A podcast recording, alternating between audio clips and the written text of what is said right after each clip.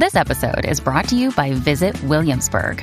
In Williamsburg, Virginia, there's never too much of a good thing. Whether you're a foodie, a golfer, a history buff, a shopaholic, an outdoor enthusiast, or a thrill seeker, you'll find what you came for here and more.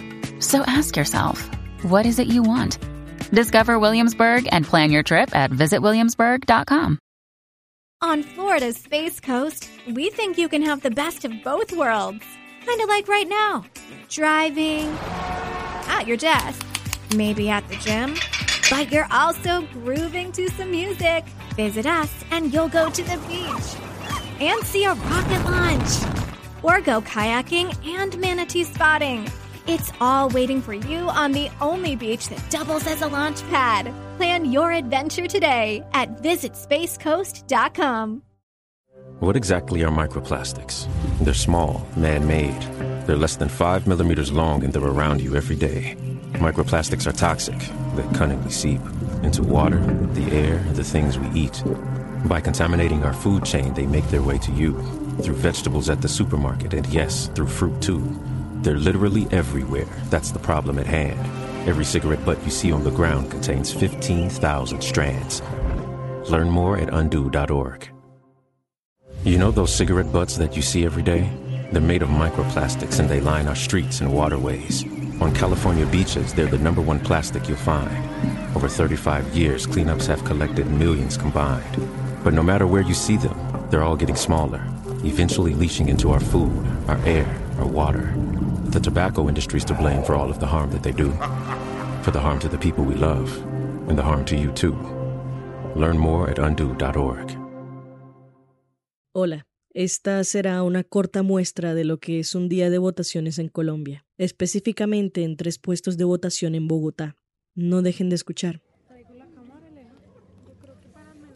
Hoy es 29 de mayo de 2022. Son las 10 y 35 de la mañana y estamos en el barrio Pablo VI en Bogotá, urbanización que empezó a construirse en 1966 por la visita del Papa Pablo VI en 1968. La mitad del cielo está azul, la otra mitad está opacada por una enorme nube gris de lluvia. Hay bastantes personas alrededor, pero todavía hay bancas con asientos disponibles. La jornada de votaciones transcurre sin problemas y así como entra la gente a los puestos, va saliendo. Eh, bien, o sea, había fila, pero fue rápido la, la evacuación. Sí, acabo de votar. Bien, bien, súper claro, muy fácil. ¿Por qué ha salido el día de hoy a votar?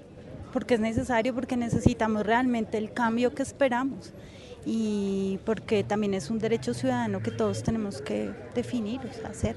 El voto es secreto, pero la mayoría de personas que entrevistamos comparten una motivación en común. Salen a votar para lograr un cambio. ¿Pero qué es cambio? Está definido como la acción o transición de un estado inicial a otro diferente. Y en este caso, cada quien define qué tipo de transformación quiere para el país que camina todos los días. Sin embargo, para algunos su voto se trata más de un método de prevención. Lo que me motiva es que no quede una persona de esos candidatos que hay quiero que no quede uno de esos, por eso vine a votar específicamente por eso, por votar por otra persona que no sea esa persona. Porque creo que ese, ese que no se quiere pronto va a quedar y va a tocar por el otro. Con un guacal bajo el brazo, una gorra y la mirada fija en el micrófono como quien espera que le pregunten algo, nos acercamos a un hombre que salió a votar con su gato. Pues eh, no sé, pues porque desde que adopté al gatico hace como dos años, en el 2020, no, pues, o sea, pues yo al gatico como que lo identifico con un candidato, con un candidato, entonces pues sí, con,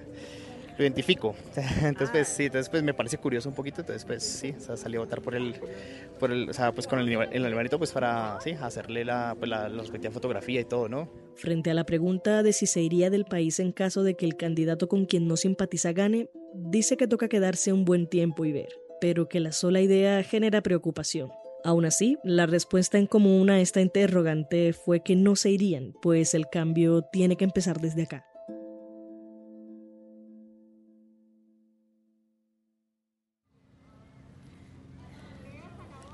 Estamos en el barrio Nicolás de Federman. Son las 11:45. El sol se debate el protagonismo con el ocasional chispeo, gotas frías que, en lugar de caer al suelo, chocan contra las caras porque hay mucha brisa. Es un puesto de votación pequeño, aún así, muy concurrido. hay personas haciendo fila para entrar, otras poniéndole sello a la jornada de votación con un tinto o un vaso lleno de mango con sal. Y es que en Colombia salir a votar puede representar un plan familiar. La gente viene con sus mascotas, con sus hijos, con los abuelos. Algunos se regresarán a casa. Otros, orgullosos de haber votado, esperan ir a algún restaurante a celebrar que participaron de ese cambio que dicen anhelar.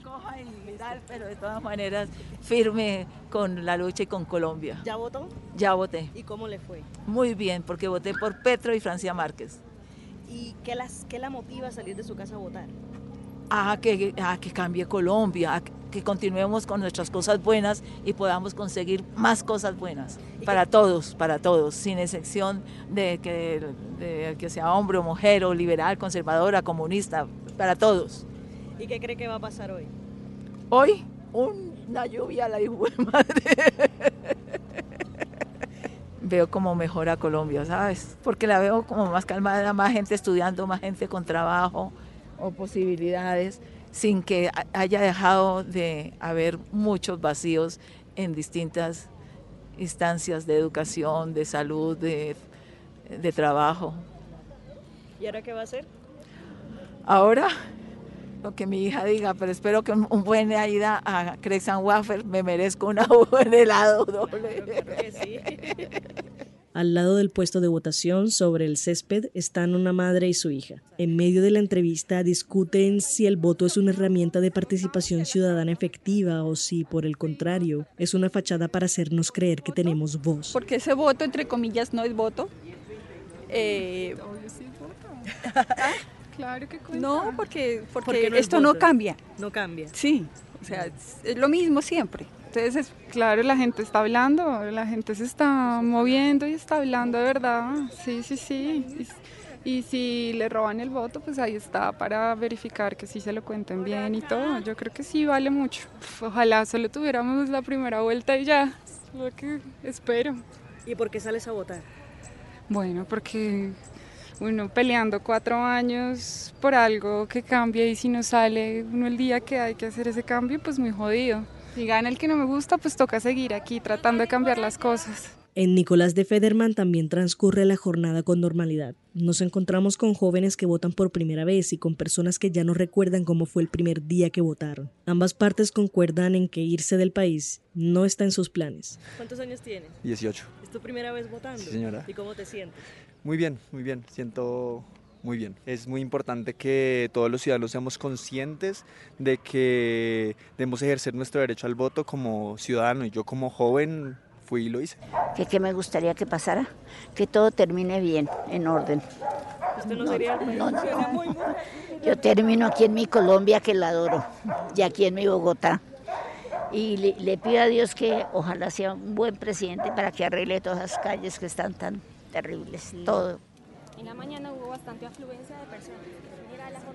Aquí Ale practicando su en vivo.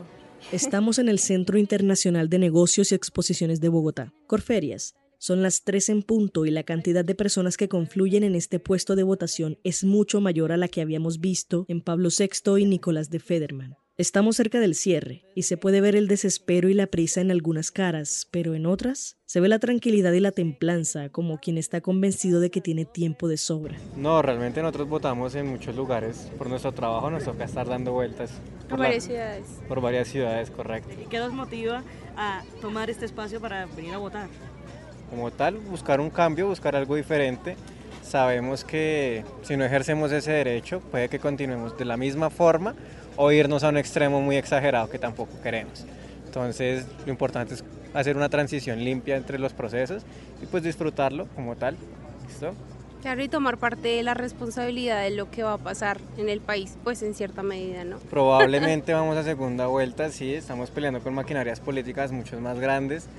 Eh, lo importante es que la transición que haya eh, sea limpia, que el país eh, se acopla a lo que suceda y pues que el cambio esté en cada uno. Realmente de nada sirve venir a poner una huella digital, venir a poner una X y llegar ahorita a la casa a pelear con la mamá, con el papá, con la familia y ser un gamín. Entonces, realmente, sí, la, la ventana de Colombia son mis ojos. Entonces es como yo veo las cosas.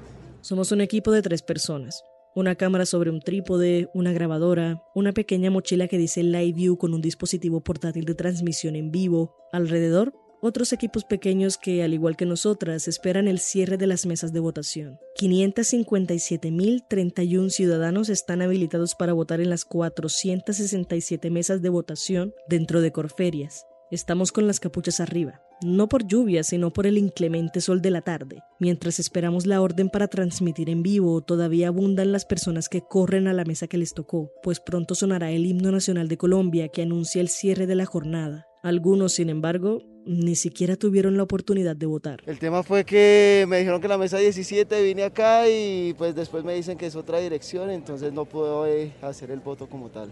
¿Cómo te sientes? No, pues mal porque uno viene, digamos que con toda la energía a hacer, pues, su ejercer, su derecho y no se pudo. Aunque estuviera un poco lluvioso y todo, pero pues no trata de hacer las cosas por el país para, para buscando un mejor futuro. ¿Crees que nos vamos a segunda vuelta o que en primera? Pues no sé, está como difícil. Dios quiera que se haga una segunda para poder ejercer mi, mi derecho al voto. Es eso, ojalá se pueda.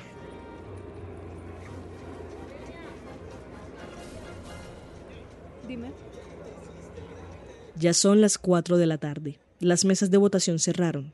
Entramos a uno de los salones de Corferias, donde ahora solo quedan decenas de jurados y testigos electorales, con tarjetones en el suelo o sobre la mesa, contando los votos uno por uno. Se escuchan aplausos cuando terminan, algunos temprano, pues pocas personas se presentaron a su mesa. Otros, en cambio, tienen gotas de sudor en la frente, concentrados en no perder la cuenta.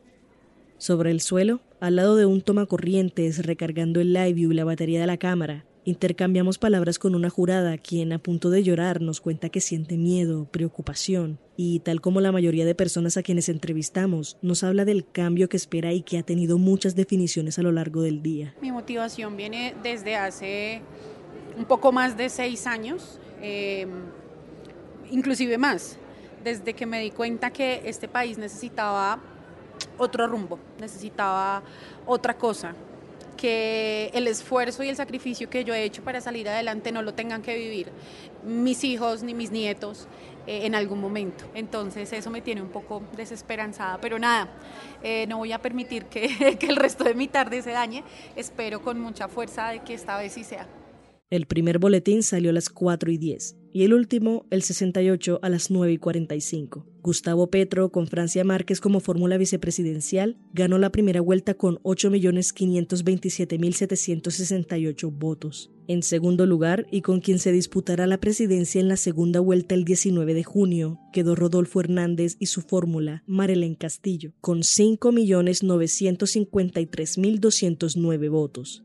Aunque la jornada de votación transcurrió con normalidad en los puestos de votación que visitamos, es importante recalcar que en los municipios de Caquetá y Guaviare se reportaron tres explosiones, así lo informó el ministro de Defensa, Diego Molano. Además, en zonas rurales de Sucre, habitantes salieron a votar en condiciones de riesgo, pues el desbordamiento de un río causó la inundación de un puesto de votación. En total, 31 puestos fueron trasladados por las lluvias y por el riesgo de orden público, según el ministro del Interior, Diego Palacios. Aún con las irregularidades podemos decir que la palabra que hizo eco y motivó a cerca de 21 millones de colombianos y colombianas a votar este domingo 29 de mayo fue cambio, independientemente de la connotación que le hayan dado. Y este 19 de junio sabremos cuál es ese cambio que llegará al país para quedarse durante los próximos cuatro años.